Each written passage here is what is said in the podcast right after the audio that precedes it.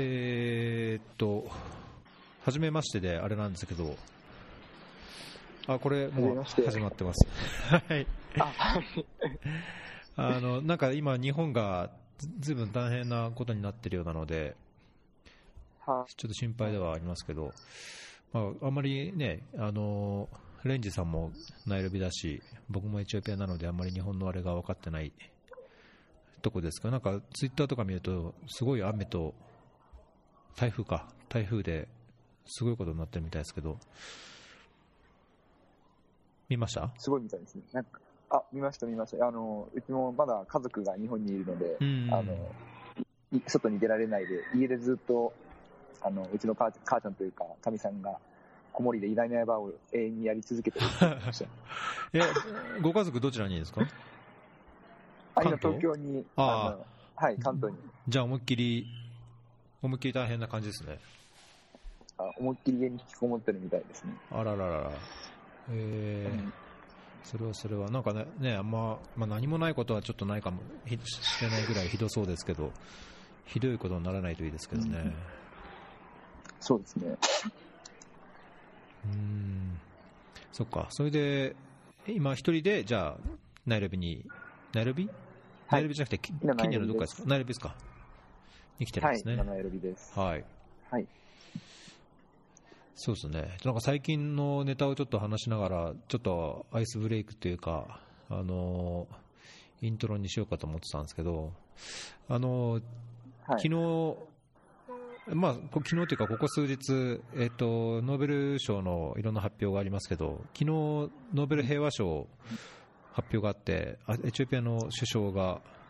ノーベル平和賞を受賞したっはい。ていうの、なんかいろいろ賛否両論あるみたいなんですけど、知ってました？あ、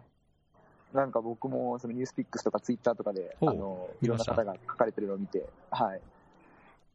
なんかこっち、僕はあんまりなんかこう現地の方と、なんかあんまりわさわさやってないので、うん。あの、直接ロローカルの方がなんかすごい、あ、嬉しいとか、なんかどうのこうのって言ってるのは聞かないんですけど、なんかツイッター上だと結構その、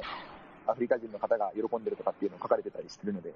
っぱこう国が違ってもケニアでもそういう風になってるんだなっていうのを聞いて、なんか、なるほどって思ってるぐらいです。うん。まあなんかね、いろいろ、いろんな見方があって、まあ単単にエリトリアとこう、なんだろう、紛争解決したっていうだけで平和賞なのかみたいなね、見方もあったり、まあ国内にはまだまだ問題も結構あるんで、あれですけど、若いですもんね、まだ。若いですね、40、40いくつとかでしたっけ？うん。うん。いやーまあなんか、きっかけとしては、これがいいきっかけになって、国内のごたごたがなくなったりとか、まあいろんな関係が平和をもとにこう作られるみたいになっていけばいいかなという気はしますけどね。そうですね。なんかこの1個書いてる、これな、なんですか？あ、ジュミアとかって書いてましたね。ジュミア。あ、はい、今、なのでちょっと、まあ、自分が今やってる領域というか、まあ、スタートアップ関連を、まあ、見てることもあって、まあ、先日、まあ、ジュミアっていう、こっちでいうなんか EC プラットフォームの、まあ、大きいナイジェリア発の会社があるんですけれども、ええ今年なんか、年明けに大きい、あの、まあ、資金調達をやって、まあ、いわゆるこうユニコーン企業だっていう、1000億ぐらいを調達できる企業だっていうふうになってたんですけれども、まあ、それのなんか評価額がだいぶ、またこの間下がったっていうことで。なんか、アフリカっていうコンテキストでも、あの、まあ、見られてもいますし、まあ、一方で、まあ、ここはまあそのテクノロジーというか、テック企業としてのまあ位置づけもあるので、はいはいはいはい。最近はなんかウィウィーワークとかも結構あの風当たり強かったり、ウーバーに対してもまあ風当たり強かったりして、まあ、本当になんかテクノロジーなのかっていうのを結構こう問いただされてる、まあ、スタートアップ環境があるなと思ってて、まあ、ジュミは結構その中でさらにかけるアフリカっていうのでちょっと気になったので、一応ちょっと乗っけてました。うんこれはなんかオンラインショッピングのプラットフォームなんですか、そうみ、そうですね。こうなんか日本で行くと楽天みたいな、あ。もので、なんでこう何かを買おうとしたりとか、まあ、多分ここも本当 SEO であのマーケットを狙ってるような企業なんですけど、うんなんかをまあネットで打てば、基本的に結構もうほぼほぼジュミアに最初に行き着くみたいな状態になっていて、へまあ、一方で、やっぱりまだサービスが充実してないんで、まあ、デリバリーの問題だったりとか、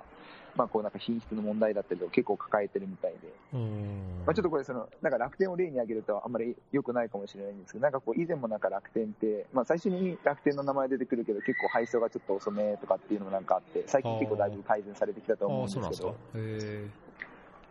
あなんか日本にいて使ってた時はなんかそんな感じかなと思ってて、うん。だから今は本当にまさに、この企業、ジュミアとかもそういう感じで、やっとこうなんですかね、オンラインショッピングみたいなところに、なんかこう、アフリカを根付かせようとしてる、こう最初の、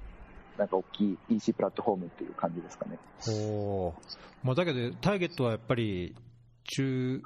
中所得層というか、まあ、そうです。中高ぐらいじゃないとあれですもんね。そうですよね。うんまあ、そういうところも多分あって、あの評価額がまた下がって、まだ本当にちゃんとマーケットとして機能する状態になってないんじゃないのっていうところもあって、あの今回評価額が下がってるっていうところもなんか一部記載されてましたね、えーニュースとかでは。これはケニアにもあるんですか？ジュミアって。あ、ケニアでもあの使えます。あ、そうなんですね。でも使っ、使ってる人はほぼほぼなんかいないみたいですね。えー なんかあの、一応あるにはあるけれどもっていう感じで、なんで配送までも一応やるらしいんですけれども、なんか配送にやっぱりなんかこう、もう遅いもんだと本当1週間とか2週間とか、なんかやっぱ海外のものとか取り寄せるとき1ヶ月くらいかかったりもするらしいのああ、なるほど、なるほど。あ、そっか、はいじゃあ本当にじゃあそういう意味じゃ、なんかアマゾンとかと違って、楽天みたいになんかプラットフォームがあるけども、小売店としては下にバラバラといろんなとこがあって、それをなんかこう取りまとめるようなプラットフォームってことですね。あはい。なんか、ケニアの方は結構日常生活では、あの、グローボっていう、なんかスペイン系の、なんかデリバリーの会社を、会社というかプラットフォームを使ってるみたいで、ーえなんか、エチオピアにもグローボってありますか？えグローボはないと思いますね。聞いたことないですね。なんか、これがその、いわゆるこうお水、その日用品の水とか、なんか食べ物とか、まあ、生鮮食品とかも結構運んでくれて早いみたいですね。えー僕もちょっとまだ使ったことないんでわかんないんですけど。あ知らないですね、まあ、エチオピアは基本的にいろんなそういう EC, EC は基本的にないような状況だし、あの まあ、ネットがネット環境が、いや、一応なんかね、であのウーバーイーツみたいな、あのグラブイーツみたいな、ああいう店舗のレストランとかのご飯を運んでくれるデリバーアディスだったっけな？アディアディスデリバー、なんかそういうのはあるんですけど、ほうほうまあ、僕自身は使ったことないですけど、まあ、結構使ってる人はいるみたいですね。まあそれが最近できたのと、まあ、ウーバーみたいなタクシーサービスみたいなのが、うん、多少ありますけど、なんか後ろでうるうるさいですね。なんか話してます。あ、ちょっと、おっさんたちが話して、ちょっと、あ、これ大丈夫ですか？今、声は。まだうるさいですかね？多分まあちょっと入りますけど、ええ。グローボグローボグローボって GLOBO ですか？はい、GLO、VO の、あ、VO? グローボはい。ほう。えー、そういうのがあるんですね。普段じゃあ、伊藤さん買い物とかするときは大体その、やっぱりママーケットとかモールとかにやっぱ行かれて、あんまりその自宅配送とかはしないんですか？だから基本的にないです。ないし、ケニアとか普通の東南部アフリカと違ってエチオピアはモールとかないので、ちっちゃなスーパー、まあ多分もう全然同じアフリカでも全然違うと思ってもらった方がいいですね。ケニアとかタンザニアとか、まあ、うん他のところと比べたら全然違います。すいません。だから、まあ、僕自身はあんま買い物しないですけど、うちのパートナーが、まあ、平日とかに車で、まあ、2、3軒のスーパーを回って、必要なものをどうにか集めるみたいな。なるほど、なるほど。車とか普通にでも運転できるう環境なんですね、エチオピアは。まあ、車走ってるので運転はできますけど、まあ、運転はうちは妻はしない、あのパートナーはしないですけど、まあ、基本的にドライバーがいるので、ドライバーがいるときに買い物に出てっていうことですね。まあ、してる、日本人でしてる人もいなくはないですけど、まあ、運転手雇うのもそんなに別に高いもんじゃないので、雇ってる人の方が、まあ、事故を避けるとか、事故にあってもなんかこう、直接的になんかトラブルに遭わないとかっていう点でも、まあいいかなっていうのはあるかもしれないですけど。なるほど、なるほど。うん。まだ生活環境としてはもう多分ナイロビットは全然、まあナイロビット、ナイロビット、そうね、ナイロビと同じように考えると、まあ全く違うって感じですかね。いや、そうですよね、そうですよね。いや、だけどいいですね。まあこういろいろあるっていうのは便利で。いや、本当僕もケニアに来て、やっぱり結構びっくりしましたね。なんか、そのサービスにしろ、まあ、その都市のいろんな機関の整い方にしろ。うん。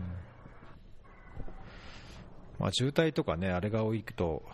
なんかこう、食事のデリバリーとか、なんか時間のタイミングは全然当てにならないかもしれないですけど。うん、あそれは結構ありますね。まあ、でもなんか、ウーバーイーとかも、やっぱ単車で、単車というか、原付原付なのかな、うんなんかキャブ、にあの、株みたいなのできてるんで、はいはいそんなになんか、もものすごいアホみたいに遅れてるとかっていうことも、なんか今まで頼んだ感じではなかったですうね。ん。基本的に普通に機能してるっていう感じで。なるほど、なるほど。で、今は、ケニアにどれぐらいいる予定なんですか？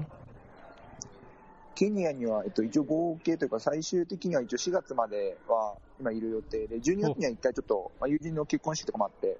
一時帰国はするんですけど、はいはいはい。だいは半年ほどはケニアにいる予定です。ああ、そうなんですね。一応仕事で行ってるんですよね。そうですね。し仕事っていう形です。うん。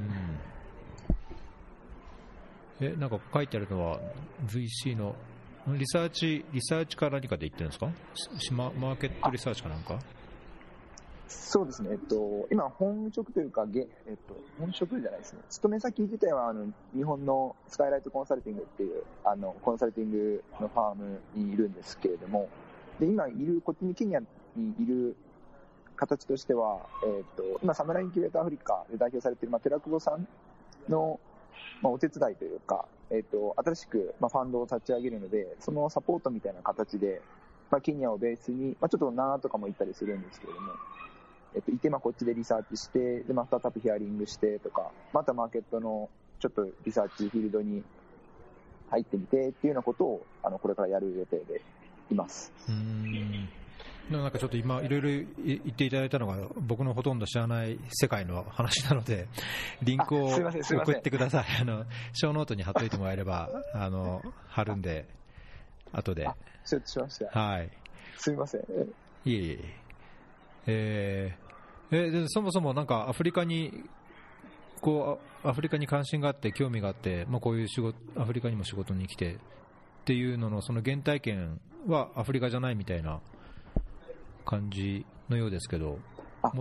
はい。そのなんか原体験的なのはどこでどんなのがあったんでしょ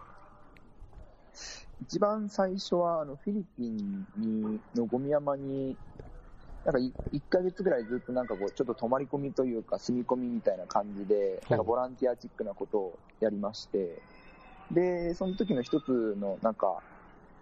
ワークショップみたいなもので、で、えっと、まあ、教育の重要性を、なんかこう、現地の子たちに伝えるみたいなワークショップをしたんですね。で、その時に、まあ、えっと、まあ、そこはすごい喜んでくれたんですけれども、えっと、結局、なんか自分たちがそのやってて教育が大事だよねっていうのを、まあ、子供たちに伝えたところで、なんかそこは何も解決しなくて、なんか本当に自分、なんかこう、自己中心的だったというか、本当になんか、自己満のワークショップをやっちゃったなっていう経験がありますと。で、なんかこう、そこら辺からやっぱこう、貧困って、本当に、なんていうんですか、こう、思っているほど、こう、な綺麗なものじゃないというか、まあまあ、綺麗に思ってはないんですけど、やっぱ本当実際にこう、お金がないと何も解決できないことがあったりとか、本当に支援がないと何もできないことがあったりっていうのをすごく感じて、そこら辺から貧困に興味を持ちまして、で、そこから、なんか大学で、まあ、開発経済っていうのを、なんか大学のその学学問というかゼミで専攻したりして、で、そこから最終的になんか、貧困で一番やっぱ大変なのはアフリカだみたいななんかこう、当時、どっかのなんか記事だったか学説だったかを読んで、あ、それだったらアフリカに行こうっていうところからなんか始まりましたね。うん。で、今回アフリカ初めてですか？あ、ケニアが？え、えっ、と、アフリカ自体は大学の時に、そこから留学で南アフリカに、えっ、と、1年間だけ交換留学で行っていまして、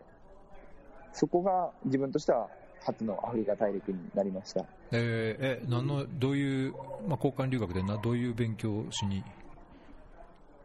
えっと、大学での勉強自体は、えっと、なんか取れる授業が交換留学で決まっていたので、基本的には国際関係論と政治学と、あと経済学と。あとなんか少し、ちょっと外、外側のクラスというか、あの、マイナーみたいなところで、あの、文化人類学とかを取って、はいはいましたはいはい。うん。ん長野どこ行ってた、どこ行ってたんですか？長野はヨハネスブルクにあるウィットウォータースランドっていう大学に行ってました。えー、えーヨハネス、はい。危危なくなかったですか？そうですね、何回か、あのーやっぱそういう目にはあって、まあなんか本当それって自分のなんかセキュリティ意識の低さだったんですけど、えなんかや、長期の休みというかなんかその、タームとタームの間のなんか期間に、まあ韓国人の友達と旅行に行って、なんか高速を走って降りてきた時にちょうどなんか交通渋滞に巻き込まれちゃって、ー、はいはい、はい。で、そこで、まあ、現地の方が2人ぐらいが、テケテケテケって歩いていってピスされて、で、なんか身ぐるみ全部出せって言われて、まあ、携帯と財布を出しちゃったっていう、なんかその時はもう、死ぬほど怖かったんですけど、な何事もなくてよかったなっていうのとかがありましたね、やっぱり。え、あれちょっとよく聞こえない。なんかガンポイントかなんかされたんですか？あ、そうです。あの、窓を開けてたんですね、ちょうど。で、その時になんか、やっぱ、まあ窓で開けてたって言っても、本当にまあ5センチぐらいで、やっぱもう自分たちも気が緩んでたんで、まあ音楽もかけながら、なんかズンちゃんズンちゃん言わせて、言ってたんですけど、まあそこに、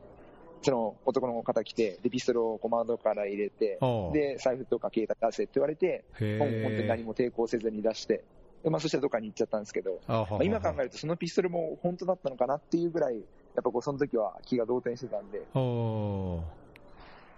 いやーまあだけど、命がないとね、どうしようもないんで、お金と携帯ぐらいは出した方がいいとは思いまいや、すけど本当、そうですね。いや、結構怖いですね、それは。はい。え、1年間のじゃあ、ヨハネス留学時代は、まあ、ケープタウンはもちろん、あちこちはい。行ったり、そうです。他にアフリカの国に旅行に行ったりとかもしたんですか？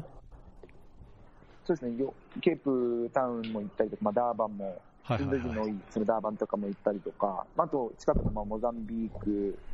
ジンバブエ、ボツワナとかは、あの、ちょこちょこっと旅行程度には行きました。うーん。いいっすね。なおだと飛行機がやっぱり、ね、どこも飛んでるから大体行きやすくて。あ、確かにそうですね、そうですね。なんか他のそのアフリカの国があのどういう状況かがあんまりわかんないんですけど、あのそんなにいろいろなんか交通で困ったってことはなかったですね。うーん。えーえじゃあそれを経て、えー大学を終えて、今、え今の会社？に勤めてると。そうです。あと、今の会社も2社目でほうほうほう、最初は、あの、日系の自動車会社に勤めて、そこはもう本当になんかアフリカとは全然文脈がなくて、な関係がなくて、で、まあ入って、でそこからやっぱ5年ぐらい経った時に、なんか本当にこう自分ってやっぱこうやりたいキャリアなんだっけっていうのを考え始めてから、あの、転職活動を行いまして、で、当時今考えたのが、まあ、開発コンサルになるっていうことだったんですけれども、はいはい。まあ、いかんせんなんか自分自身が、その、まあ、経験として、まあ、コンサルティングのファームで働いてたわけでもないですし、で、まあ、修士とかで、あの、開発に関わる、まあ、修士持ってるわけでもないですし、で、まあ、協力隊とかで、まあ、現地経験があるわけでもなかったので、まあ、最初はやっぱりこう、コンサルティングファームに入って、まあ、そのビジネスというか、いうところを、まあ、学んでから、まあ、1年ぐらいしてから、まあ、大学院行くなりとか、まあ、ちょっと別のまたキャリアを考えようと思って、まあ、たまたま今の会社を選んだっていう感じですね。あじゃあ、ゆくゆくはなんかそういう、もっと開発、まあ、国際協力のこうなんか主な仕事の方に行きたいっていう考えなんですか、それがちょっと今変わっちゃってて、うん。あの、もともとはそういうつもりで、まあ、転職活動をして、で、今の会社に入ったんですけれども、で、まあ、こうやって今の会社に勤めながら、まあ、たまたまなんですけど、こういうふうに、まあ、まあ、今、その、先ほどそのベンチャーキャピタルで一緒にお手伝いさせてもらってるって話したんですけど、まあ、一応これ、自分のその日本のコンサルファームから、えっと、まあ、出張費というか、まあ、お金を出してもらってきてるので、で、うちの会社としてゆくゆく、やっぱアフリカをやっていきたいなっていうふうな今、思いにだいぶなってる状態ですね。あなるほど、じゃあ、どっちかというと、そういうビジネス、まあ、っていう観点から、あまあ、途上国っていうんですかね、アフリカで何かこう、事業ができればっていうような方に今、舵が向いてるって感じですね。そうですね、こっち側で新しくまあビジネスを作るなりとか、まあ、それこそまあ日系企業のサポートみたいな、まあ、開発コンサルの方もやってると思うんですけど、まあ、そういうことをまあ今の会社の中でまあビジネス寄りの立場から、えっとまあ、アフリカに関わっていきたいなっていうふうにまあちょっと思ってます。うーん。そうか。僕なんか、まあ、アフリカでのその社会企業とか、まあ、なんだろう、民間企業によるその低所得国支援、あるいは貧困層の支援、まあ、BOP とかってよく言いますけど、なんか僕の中でい。いまいちやっぱりこうしっくりこないというか、なんかうーんどうもこうスッと飲み込めないのが、やっぱビジネスってお金、収益、利益がないとダメじゃないですか。その利益を得るために、じゃあどこからお金を持ってくるかっていうと、多分貧困層から金を、なんだろうな、踏んだくるって言い方よくないけど、貧困層、お金がないところからお金を取ること自体で、利益が出し続けられるとは簡単に思えなくて、結局、まあ、それが途上国、まあ、アフリカであってもアジアであっても、そのビジネスとしてやるためには、あ多分中所得とか、まあ、あるいはお金持ってる人の層をやっぱり軸に考えないと、まあ、なんか民間によるその途上国支援とか途上国でのこの貢献っていうのになんかいまいちこうん。うすっきりしないもやもや感がどうしてもあって、まあ、とはいえ、はい。なんか起業したり、まあ、NPO みたいな形になってしてもいいと思いますけど、何かしらその、まあ、雇用を作るっていうのもそうだし、あの雇用を作って新しいその、なんだろう、こう、就業体系をもう形として作っていくことで、現地のその商習慣なりをにも影響を与えていくとか、まあ、いろんな多分効果はあるとは思いつつ、なんかどうもそのやっぱり開発、公的な開発と民間企業の途上国進出っていうのとにどうしても差があるのかなと思っちゃうんですけど、そこらそその点についてなんか民間企業でアフリカに来て何かやろうとしたときに、なんかその貧困層とか社会のその不条理なところとか、格差とか、うん。そういうところについてなんかどういうようにアプローチしたいとか、どういうような形で何かできればいいみたいなアイディアとかイメージとかって持ってたりするんですか？ああ、それ結構なんか難しいなって、自分もやっぱこう、それ常になんかこう、まあ常にというか、まあいつもやっぱこう、自分が考えるポイントでもあるんですけれども、個人的には、まあ今、その今回の、えっ、と、ベンチャーキャピタルで作るファンドで、投資をしようとしている、まあ会社のなんかこう、運用方針とかでもあるんですけれども、やっぱりこっちのそのスタートアップ、いわゆるこう、これからその会社を立ち上げて新しいサービスを出していくっていう会社の方々って、やっぱこうまだこのアフリカっていういろんなインフラがそれこそ整ってなくて、まあそこには多分あの公的な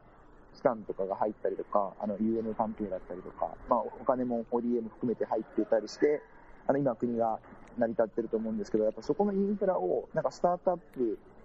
が、まあ、デジタルっていうところから、なんか変えていけるんじゃないのかなっていう可能性がなんかあるのがアフリカだなと思ってて、やっぱこっちに来て僕もすごいびっくりしたというか、なんかまあ一応ニュースとかでは知ってたんですけれども、やっぱこう人々が普通に今携帯使って、で、特にケニアはなんか M ペサっていうなんかモバイルマネーがすごい普及もしてるので、で、まあ、路上で買い物もやって、携帯持ってけやってるっていうような状況で、なんかこう、そういうところから、こう、なんていうんですかね、うん、もっとその、いわゆる今やってるその電力っていうなんかインフラがあったりとか、まあ、水道っていうインフラがあったりとか、そこら辺をこうテクノロジーでより効率的に、えーっと回していこうっていうようなことをやってるスタートアップとかも結構あって、なんかこう、多分先進国で今までやってきたその経済発展開発っていうのが結構やっぱこう大きいハードからなんかあのインフラが整って、で、その上になんかアプリケーションを乗っけて、で、さらなる発展を遂げていくっていうなんかモデルだったと思うんですけれども、やっぱこのアフリカで行われるのはなんかさらにそれがちょっと進んだというのか、また違うというのか、なんか何もないところになんかいきなりデジタルがあって、で、そこで本当にエコシステムが勝手にできて、で、またいろんなハードがさらにあの国の機関とオープンイノベーションを使って、まあ、産官学とかで、まあ大学も入るし、公的機関も入るしっていうところで、なんかさらになんか違った経済発展を見せていけるんじゃないのかなっていうふうになんか、まあ、個人的には思っています。なんかこれ、は話、伊藤さんに聞かれた内容にそぐってますかね？いや、ええまあ、そうすると、じゃあ、あれですね、どっちかというと、やっぱそのスタートアップ系っていうか、テック、あのデジタルインフラというか、あのなんかインターネット、IoT に近いようなところで、マーケットにおいて、その出資、まあ、ベンチャーキャピタルとして出資していくとそうですね。いう、じゃあそのなんかその投資先を選定するのに、なんかそのビジネス的なあれだけじゃなくて、なんかいろんなこう基準を持つとか、まあ、ななんかよく聞くのは、海外の直接として FDI って、あのーはいはい。いい面と悪い面があって、いい面はもちろんやっぱりその経済発展、まあ、し足りない資本を投入して、えーまあ、経済的発展をこう加速させるとか、あー雇用を生み出すとか、うんいろいろあるし、まあ、はいその外国企業があの、まあ、出資したり投資したり、えー進出することで、いろんな商習慣がグローバルスタンダードに近づくとか、環境規制がはい。厳しくなるとか、まあ、いろんな面いい面がある一方で、やっぱりその資本が吸い取られるとか、ネガティブな面もあるっていうのは、いろんな研究でもされてますけど、そのまあ、ベンチャーキャピタルとしてこう出すときってあの、投資先を選定するのに、その見込みのあるビビジネスかどうか。だけじゃなくて、例えばどうなんか BOP に悲劇するかとか、どう社会的意義があるかとか、なんでしたっけ ?ECG でしたっけ？なんか、今ありますよね、その投資ではいはい。いろいろ配慮すべき環境とか、あのそういうものについてもどうかとか、まあ、なんかそういうクライテリアとかも決めて、いろんなリサーチをしたりするんですか？えーっと、今はまだちょっとそこの段階でもなくて、で、結構そこはなんかこう、その、ファンドだったりとか、その、運用するベンチャーキャピタルの運用方針にもやっぱりよるので、今その、伊藤さん言われた、その ESG 投資だったりとか、まあそういうところに特化した、あの、投資先に、えーっと、投資しますって言ってる会社さんもあれば、なんか本当にこの、単純に、えーっと、まだ初期段階の、まあこれからビジネスとしての目があるだけの会社に投資しますっていう会社さん、会社というかベンチャーキャピタルもあったりするので、で、今、あの、僕がそのサポートさせてもらってるというか、一緒にやらせてもらってるところでは、その ESG だったりとか、結構その、公共性の高いところまでは、あの、意識してるものではないので、最初に伊藤さん言われたみたいに、やっぱりこうビジネスとして、そのマーケットがどれだけ伸びるんだっけとか、で、あとはその会社として、まあ、どういう、その、なんだろうな、あの、バリューというか、えっと、新しい、えっと、なんていうんですかね、あの、新しい提供価値が市場にあるんだっけとか、うん。まあ、でもそもそもやっぱり、あの、結構、段階に、あの投資というか、出資する、そのベンチャーキャピタルを出資するのも、会社のサイズだったりとか、えっ、と、その会社の、なんていうんですかね、置かれているラウンドっていうかなんですけど、あの、タイミング、資金調達をするタイミングによっても、あの、まあ見るポイントもやっぱ変わってくるので、我々やってるのって本当に少額の、その、まあ、数億、多くて数億ぐらいの、あの、投資になるので、まあ、そういう時の段階においては結構、あの、創業者の、なんかこう、思いだったりとか、えっと、すごい原体験とかを、まあ、結構意識して、まあ、投資をするようなタイミングにもなるので、まあ、そういうところを大事にしながら、結構ヒアリングとかをこれから始めたりとか、まあ、いろんな、こう、スタートアップを集めて、そのプログラムを通して、もっとより彼らが持っている、えっと、サービスだったりプロダクトをなんかブラッシュアップしていくようなことを通じてじゃあ本当に、えっと、この会社だったら、えっと、いい投資先になり得るんだっけっていうのを、まあ、判断していくっていうようなプロセスを踏んでいくイメージですね。うんなんかいあのベンチャーキャピタルでスタートアップでに投資っていうとあんまりこう労働集約っていうよりもすごい技術技術集約的な感じであんまりこうしゅあの所得増やす所得増やすじゃないな、えー、と雇用を増やすとかっていうイメージなんかまあわからないですけど、まあ、現実実際的にやっぱりそんな感じですか？こうちっちゃなスタートアップでコアな人がいてそんなに人数がいるわけじゃなくてすごいなんかアイディアと技術でやっていくみたいなスタートアップがやっぱりケニアにもいくつかあるっていう感じなんですか？あそうですね、ケニアもありますし、やっぱりこう大きいそのアフリカの中でいくと、まあ、ケニアははじもちろんですけど、やっぱ南が大きくて、でまあ、最近もナイジェリアもやっぱり人口も大きいので、ナイジェリアにもやっぱスタートアップ投資っていうのは増えてきています、ね、はいはいはい、なので、去年の、去年アフリカ全体であった、あの、そういうスタートアップ投資とかは、大体、その南アケニア、ナイジェリアの3カ国で、ほぼ8割以上を占めるっていうような、なんか状況みたいですね。それなんかそのスタートアップ向けのというか、その VC 向けのなんかそういう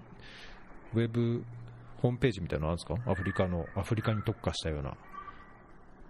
あ、最近結構でき始めてますね。ま、ままだいろいろそのメディア関係の、あの、えっと、なんですかね、プラットフォームみたいなところで、まあいろいろ情報が開示されたりとか、あとまあテッククランチっていうなんかグローバルのスタートアップまとめてるような、あの、ところもあるんで、まあそういうところをまあ見たりしてますね。うん。えテッククランチになんかアフリカ関係のあれが出てきたりするもんなんですか？あ、出てきてます。なんで、この会社が資金調達いくらしましたとかっていうのもあの出てきたりもしてね。へえ、あ、本当だ。へえ。あ、本当だ。ジュミアとかのやつも出てますね。あ、はい。多分出てると思います。まあ、まだそんなにやっぱ全全体量としてはそんなにいっぱいあるわけではないと思うんですけど、まあ、僕も本当にまだまだ勉強し始めたばっかりなので、まあ、ちょっと偉そうには言えないんですけど、これからしっかりやっぱその領域をちゃんと語っていけるぐらいにはなっていきたいなと思ってます。へえ、面白いですね。えー、じゃあ、ここら辺のいろいろその仕事の関係もあって、その横山さんのアフリカクエストのアフリカ何でしたっけ、これ、イニイニシアチブ？インキュベーションハブか。インキュベーションハブ、はい。はい。これで今、入られていろいろややろうとしてるっていう感じ？そうですね。あの順番的にはちょっとなんか逆になるというか、あまあ、逆でもないんですけど、うん、本当になんか同じようなタイミングで、まあ、僕もこんなにそのキャリアとして、そのやっぱそのコンサルティングファームにいるときは、まあ、いわゆる日系の企業さんの、まあ、コンサルテーションをメインでやってたので、だから全然アフリカは去年ぐらいまで本当にほぼほぼ関係なかったんですけど、もうこの1年ぐらいでちょっと風向きが自分のキャリアにも変わってきて、で、AI ハブにも入らせてもらって、で、今回その、えっ、ー、と、寺久保さんの話もいただいてっていうようなところがあって、AI ハブは本当に、僕も多分ツイッターを去年ぐらいからなんか見始めて、で、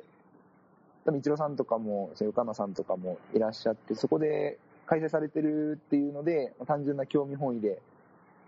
あの、入っちゃったっていうだけなんですよね。なんかあんまりなんかこう、そう、なんかこれがあるからどうっていう、なんかリンクがあったわけじゃなくて、単純に本当に人が面白そうだったから入ってみようっていうので入ってみました。そうですね。このアフリカ AI ハブをなんかご存知でない方にちょっと説明すると、あの、8月にミートアップやった時に、あの、横山さん、にも出ていただきましたけども、あのアフリカクエストっていうアフリカの多分、個人がやってるメディアとしては多分もうだいぶ老舗な感じですけど、アフリカクエストの社団法人が一応運営しているオンラインサロンっていうんですかね、オンラインコミュニティ。でアフリカに行きたい人、アフリカで何かしたい人、アフリカに関心がある人に情報を出しているのがアフリカクエストっていう、まあ、ウェブページで、そこから先に一歩、アフリカに行って何かをしようっていう、なんかそのアクションを取る人のためにこう作ったのがアフリカクエストイノベーションハブ AI ハブだっていうのをなんか確か横山さんはあのミートアップの時におっしゃってましたけども、まあ、だからなんか集まってる人はなんか大体アフリカに関心がある、まあ、アフリカへの関心がなんかそういうビジネス系な人もいるしあのまあ、僕みたいにその国際協力というか開発協力みたいな人もいるし、まあ、多少なんか違いはあるでしょうけどなんか多分アフリカっていうのでこうぐさっと横串に刺してアフリカで関係したいアフリカに関心がある人が集まってるみたいな、まあ、オンラインサロンですね。これって今もまだ開放してあの募集してるんでしたっけ？もう今いっぱいなんですかね？パトロンになるあまだなんか空いてんのかな？なんか、もう一回ぐらい、なんか、ねあ、一応3人。第2期かなんかを。そうですね。なんかまだ、第2期、第1期で3席空いてますね。誰か辞めたってことかな、これ。第1期で3人分、第2期で1人分、だ4人ぐらいまだ空いてますね。あ、第、ん？あ ?3、4人空いてるみたいですね。社会人枠とかなんかいろいろあるので、なんか関心ある人はこの、あの、グッドモーニングのキャンプファイヤーの、えー、ページをリンク貼っておくので、えー、パトロンポチッとなってみたらどうでしょうかっていう。まあ、僕はあんま別に、何のことないですけど、宣伝ですけど。えー、あどどうですか、それアフリカ AI ハブに入られて。あ、そうですね。いや僕結構今回その、えっ、ー、と、渡航するにあたって、えっ、ー、と、まあ、これ、自分でこの、うちの会社、すみません、話がちょっと止めうちの会社に自分で、あの、ケニアに行かせてくれってお願いをして、まあ、来ることになったんですけれども、その時の、まあ、一つの、なん、なんていうか、フックというか、として、あの、今回、夏の、まあ、8月にあった、 Good Application Meetup っていう、あの、AI クエスト、あ、AI クエストアフリカクエスト主催の、あの、大きいなんかアフリカ関係のイベントで、で、それを、の開催を、まあ、うちの会社のオフィスを開放して、あの、やったんですね。はいはいはい。で、まあ、で、その時に、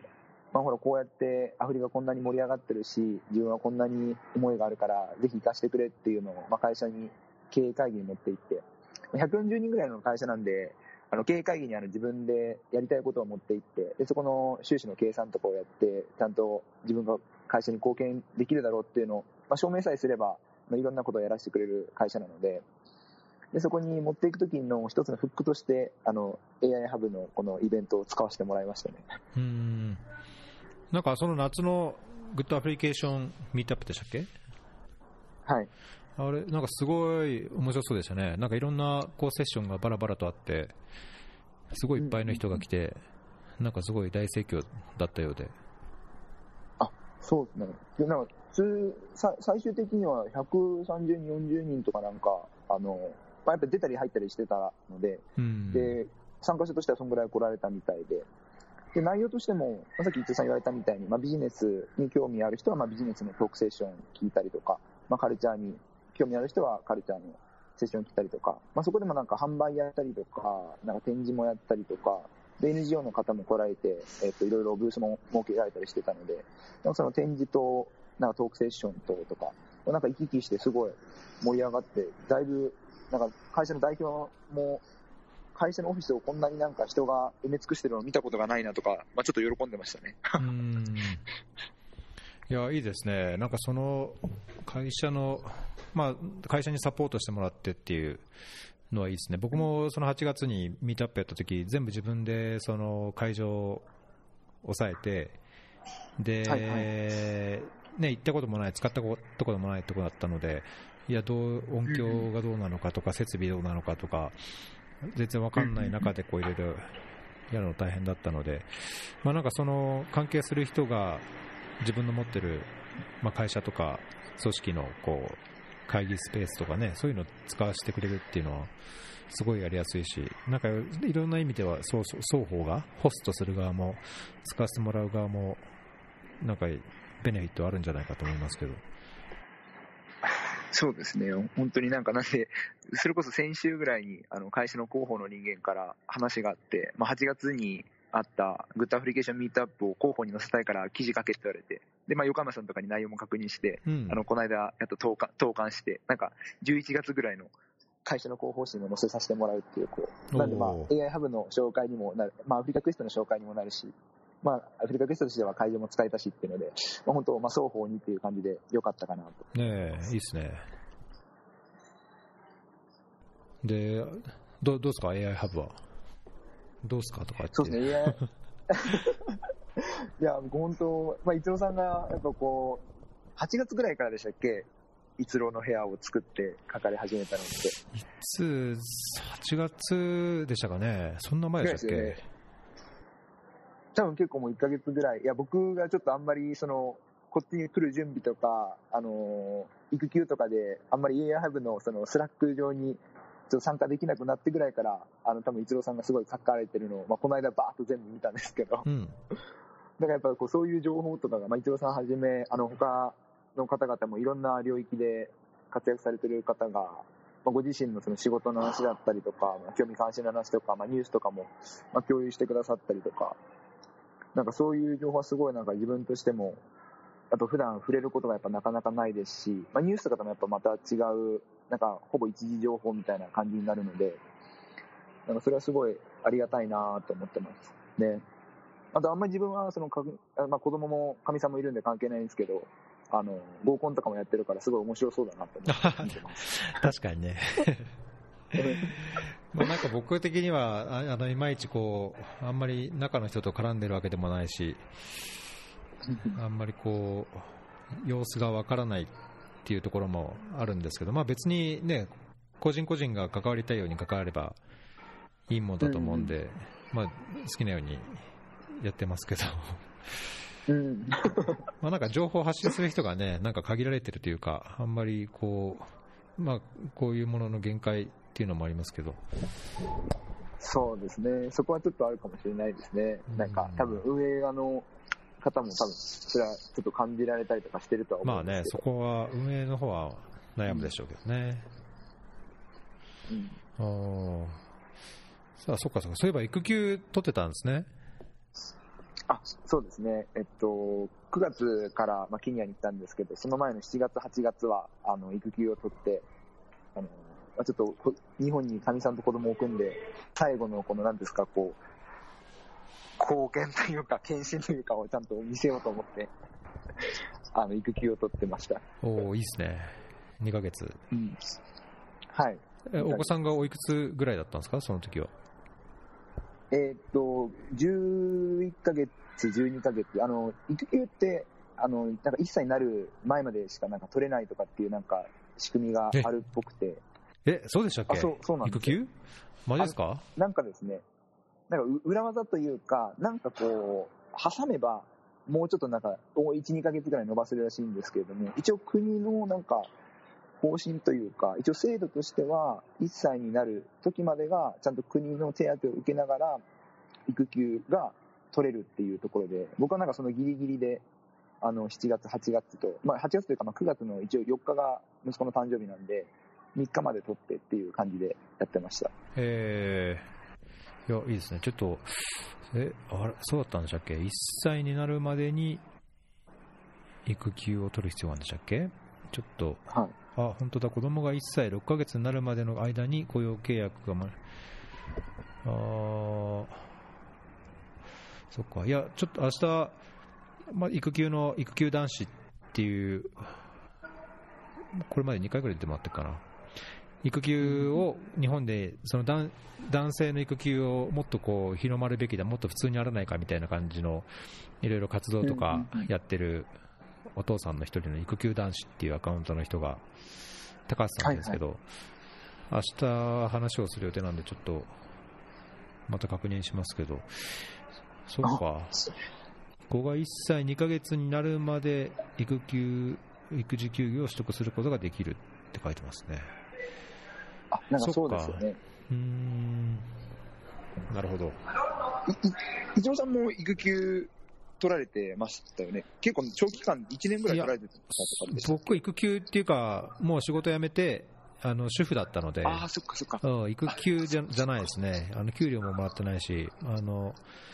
育児するために辞めますって言って辞めて、主婦になってたので、えー、あーそっか、じゃあその後はじゃあその育休制度みたいにその給与の何パーセントをもらいながら休みをもらうんじゃなくて、なんか違うんですね、ちょっとこれも勉強してその。後はいなんか、無給になるみたいですあね。ーあとはもうその会社とのその、まあ、契約というかやり取りの中で、無給でも取るのか取らないのかみたいな形で、なるほどね。はい、そうかそうか、ど2ヶ月取るのになんか大変でした？会社的にそういうのは別に風当たりもなく、どうぞどうぞみたいな。会社とあ会社としてはあの、一応そういうのは、やっぱりこう今のなんていうんですか、働き方改革チックな流れの中で、あの後押しはしてるんですけど、やっぱりこう仕事柄その、コンサルティングファームってまあお客さんを持つ仕事になるので、はい。やっぱそのお客さんとのその契約というか、まあ、タイミングが、あのーなんかなかなか区切れないと、やっぱ取りづらかったりとかするっていうのがあって、僕の場合はまあたまたまあのちょうど、まあ、し大体四半期契約になるんですけども、4、5、6で、その6月であの契約を、あのまあ、事前に、まあ、育休取りますっていう話もしながらあの進めていたので、あの割とすんなりと取らせてもらえて、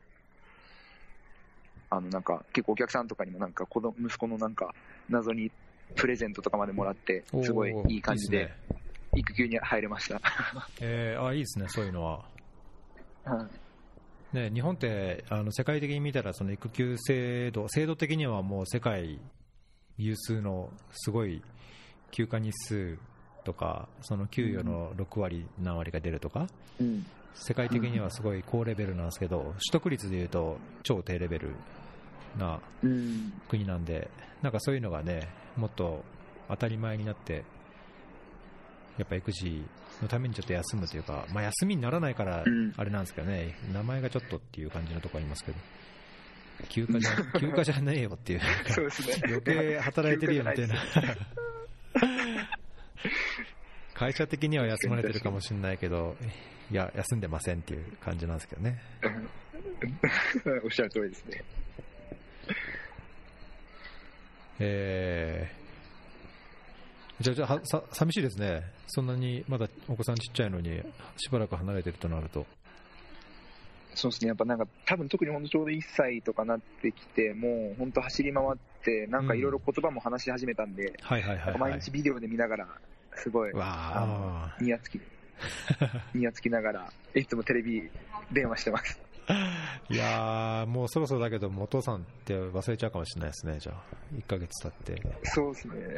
会わないと。一応いつもあの、LINE 電話で顔合わせてるから、なんかその時は向こうもニコニコしてるから大丈夫かなと思ってるんですけど。あーえなんで、まあ本当、まあこっちでちゃんと落ち落ち着くというか、実際、まあ今やってる仕事も含めで、まあもともとのそのうちの会社として、スカイライトコンサルティングっていう会社としても、こっちに何かしらの進出をするっていう風になったら、まあ自分もこっちに、そのアフリカで、なんですかね、こう、自分も腰据えてやっていきたいので、まあそうなったらまあちゃんと子供連れてきて、まあこっちで子育てもできる状況にしたいなと思ってます。じゃあなんか駐在みたいな可能性もなくはないですね。そうですね、本当なんかまあ、もう、だから何も決まってないので、本当もう自分のやり方次第というか、うん。あのまあ、努力次第というか、まあ、こう自分がちゃんとビジネスになれる、ビビジネスにできるものを持ってくれば、あの多分会社としては受け入れてくれるというか、と僕は思ってるので、なんで、まあ、そういうことをやった上で、ちゃんと自分がこっちに今日構えたいなと思ってます。いやー、だけど大変ですね。仕事を作るっていうかね、やっぱそのビジネスにするっていう、なんかうんわかんない、ベンチャーキャピタルだと、その、じ10個のうち1個でも当たればいいとかっていうのがあるのか、どんだけの採算をこう取るべきっていうのが基準とか全然僕わかんないですけど、なんかやっぱり新しく始めるとか、まあ、特にそのビジネスとしてやっていくって、いやーすごい大変だなと思いますけど、うまくいくといいですけどね。そう。そうですね。やっぱなんか本当多分単純にやっぱ1年2年とか2年3年とかでなんかいろいろ結果が出るようななんか内容でもないというか、まあものにももちろんよりますしタイミングにもよると思うんですけど、なかなか出にくいと思いますし、やっぱりこう現にやっぱアフリカに関わられてる方とかって本当にまあ10年とかってやっぱ普通にいらっしゃってやっとこうなんていうんですか、こう現地でちゃんと結果が見え始めてるとかっていうのもよく伺うので、ぱなんか自分的には本当に、やっぱそんぐらいの思いでやっていかないといけないんだろうなっていう、まあ今ちょっと自分はなん口だけというかまだ来たばっかりで何も成し遂げれてないんで、あの偉そうには言えないんですけど、やっぱそういう気概でやっていかないと、うん、本当に、まあすぐ来てすぐ帰っちゃうみたいな、なんかよくわかんない日系企業の海外進出みたいな、なんかなっちゃっても嫌だなと思ってるんで。うんなんか最近、ツイッターで見てたのは、やっぱりその外資というか、まあ、そういうグローバルな企業でも、まあ、人を派遣するんじゃなくて、現地のそのパートナー、力なしっかりできるパートナー、うん、あるいはスタッフなりを捕まえ見つけて、もう現地化するっていうのがやっぱりそのコストを削減するっていうかね、利益を上げていくために必要で、まあ、日本日本ってなんかやっぱり人、出張者を送ったり、駐在者を置いたりっていうので、まあ、それが多分すごいコストがかかったりすると思うんですけど、まあ、なんか援助機関でもなんかそういう傾向はあるような気はしますけど、なんかもっとリモートで現地主導でやるっていうのはなんか一つのあり方として最近もう、まあ、特に民間企業なんかはそういうのは当たり前になってるようなのを見かけましたけどなんかそうね現地化してというか現地にやっぱりそういうできる人がいてもう自分は来なくてもいいみたいなのなるとビジネス的にはいい気がしちゃいますけどね。そういうわけじゃないそうですよね。あ、いや、本当や、そうだと思いますね。実際、まあ、多分駐在とかするとやっぱ、ね、一郎さんおっしゃってるみたいに、多分すごい、会社としてもコストすごいかかっちゃうし、とか、やっぱりこう、いろんな、なんだろう、多分本当コスト的な問題が多分一番大きいと思うんですけど、なんでまあ自分がもしこっちでやるんだったら、まあ、その会社としての派遣というよりも、こっちで新しく会社を起こしてとか、で、それで、まあ、資本として、あの、あ資本金として、まあ、会社からあの出してもらって、まあ、給与体系とか、まあ、雇用形態とかも、なんか多分変えた状態でなんかやっていくみたいな感じですることによって、なんかあんまり、まあ、親会社にも負担かけないようなやり方するとかっていうのをなんか考えなきゃいけないなとかってなんか思ってました。あんまりまだなんか、ちょっと大きい視点で、なんかこう、どういうスキームで今後やっていくかっていうのはちょっとまだまだ見えてないので、本当にこの半年間いる間に、しっかりちょっとなんか見極めていけるようにしたいなと思ってます。まあ、なんかだけど、ね、アフリカに、その AI ハブでもそうですけど、まあいろいろ SNS 見てるとそのアフリカに関心があるとか、アフリカが好きとかっていう人もいるけども、まあ日本からアフリカに駐在するっていうチャンスが基本的に減ってくんであるとなんかね、出るきっかけもやっぱ減るし、まあ、そうなると、行く、現地に行くような仕事って、まあ、なんだろう、NGO とかこういう国際協力とか、開発関係なのか、まあ、そういうのももしかしたら、ね、人を送る送るとか置くとかっていうのも減ってくるかもしれないっていうのを考えると、まあ、そもそも人は来ることにならないかもしれないですけどね、これからの時代、ますます。うん、確かにそうですね。なんか、僕、まあ、ちょっとこれは本当に自分の、なんだろう、肌感覚での、なんか感じてることなんですけど、やっぱなかなかこう、その国だったりとか、まあ、一つの組織だったりって、なんかやっぱ外から何かをして変えれるもんでもないのかなって、ちょっと思ってて、なんかコンサルティングもなんか同じような感じで、外からなんかどんだけこう、これがいいんじゃないのか、あれがいいんじゃないのか、こういうフレームでいくといいとか、こういうプロセスがベストプラクティスだっていうのとかを言っても、やっぱりこう、中にいる人というか、まあ、その現地の人とかが、やっぱ自分で、こう、思いを持ってというか、やんないと、なんか変わんないので、まあ、その意味なんで本当今、伊藤さんおっしゃったみたいに、わざわざこう、日本人がアフリカに来てやる意味っていうのはなんか、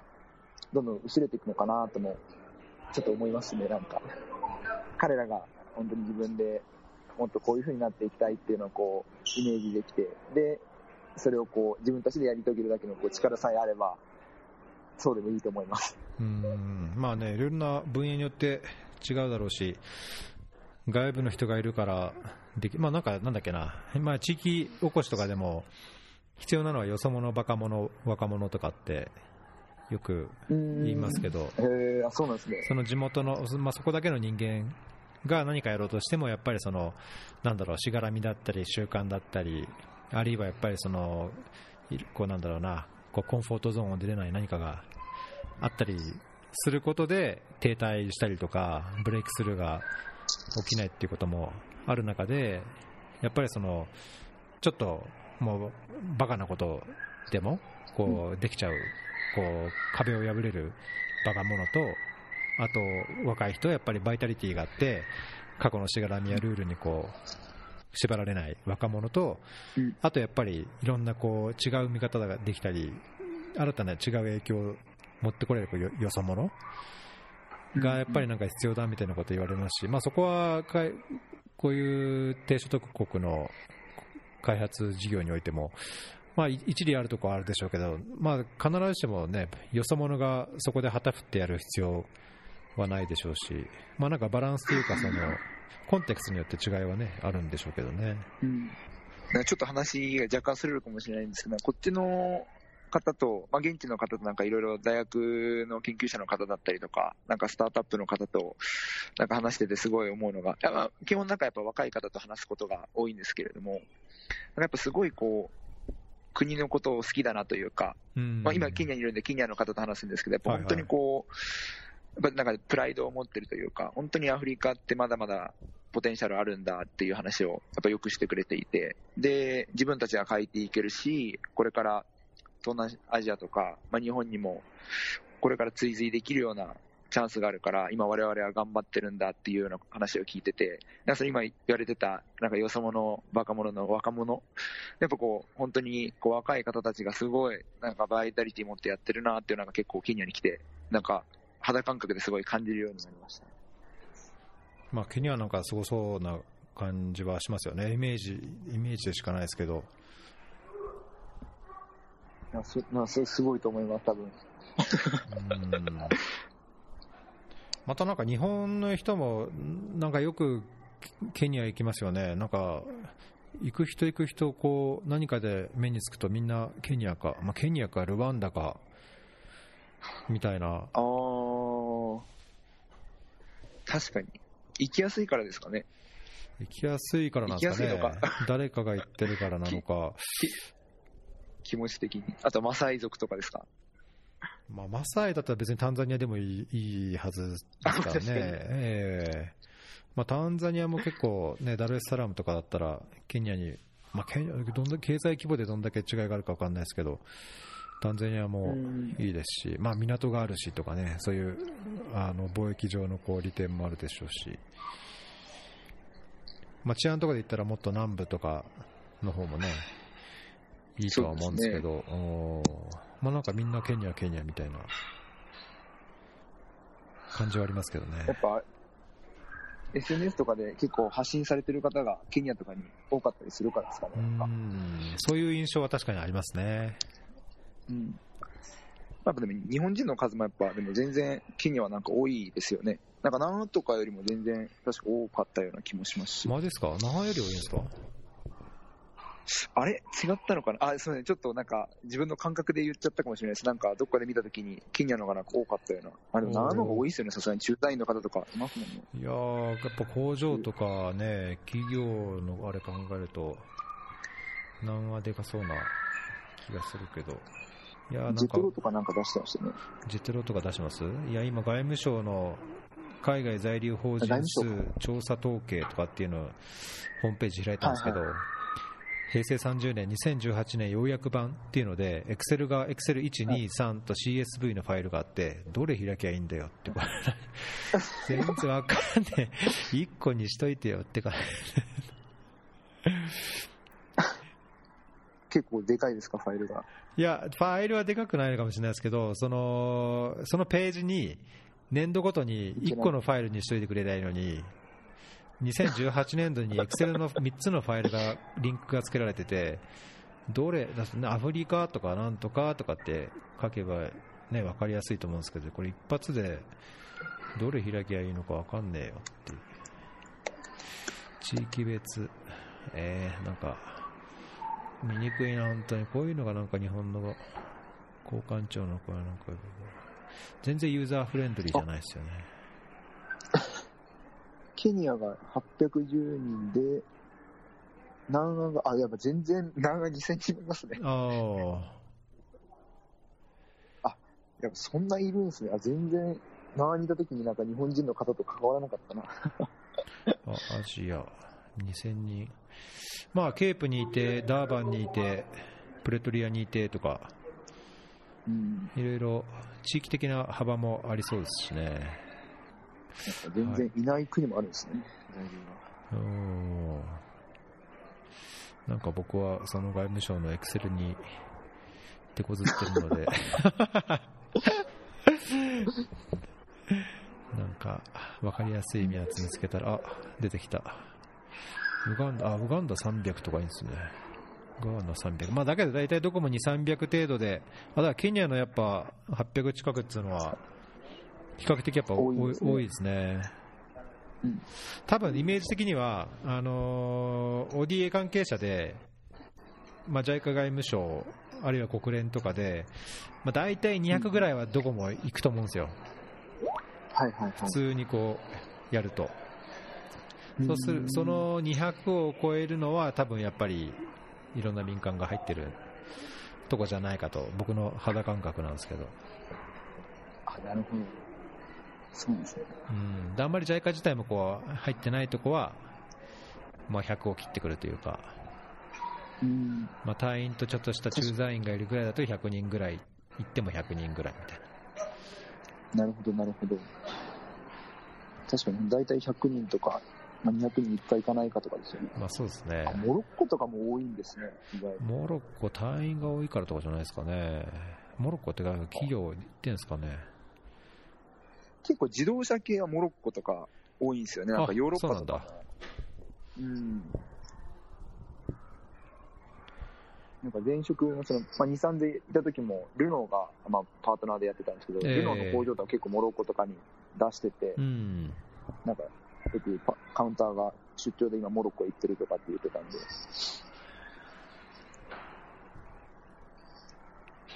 うーんん。あ、ちょっと、面白いな、これ。いやーなんかケニアだけじゃなくてやっぱねいろんなとこにこう、まあ、アフリカっていうとやっぱアフリカはねサブサハラだけでも相当な国と。地域の広さがあるんでなんかみんなアフリカアフリカってやっぱり言いますけど。全然違いますよね、ね違うところに。なんかもう違い、そんなに大きななんか違いはまだいっぱい感じてないんですけど、なんか、近内にいて、いろいろ話聞くだけでもなんか、あ、違うんだなっていうのをすごい感じてますね。藤尾さんってなんか、アフリカっていうくくりでいくと、なんか何カ国ぐらい回られてるんですかえープライベートとかも含め何てカ国だったかな15、まあ、20いかないぐらいじゃないですかね多分うーん。基本は全部やっぱお仕事で行かれてることが多いんですか？まあ仕事で行ってあの住んでる時に旅行で行くっていうのもありますし 近隣国に旅行をするとか、まあ、その住んでる国から直行で行けるところに旅行で行くとかっていうのはありますけどね、まあ、それか住んでる以外であれば出張で行ったことがあるっていう感じですかね。なるほど、なるほど。うんちょっと、これから可能な限り回れる、回って、まあ、自分の目と足と、あれでいろいろ感じたいなと思います。うんまあ本当、安全っていうか、危険なことがないように、健康で安全でいろいろ見れるといいですね。まあこれで大体1時間ぐらいでネタをカバーした感じですけど、なんか1時間。他に、あ、そういえばとか、ついでに言い残したこととかあります？いえ、ちょっともう、緊張してなんかこう何話したかも若干なんか覚えてないぐらい大丈 マジですか？夫。はい。大丈夫です。ありがとうございます。はいすごい、あの、お腹意外にもい、なんかこうす、1時間だったんだっていう、なんかこう、感想です。はい。じゃあ今日はこの辺りで、はい。はい。じゃあ今日のゲストはケニア、ナイロビからレンジさんでした。ありがとうございました。ありがとうございました。はいありがとうございます。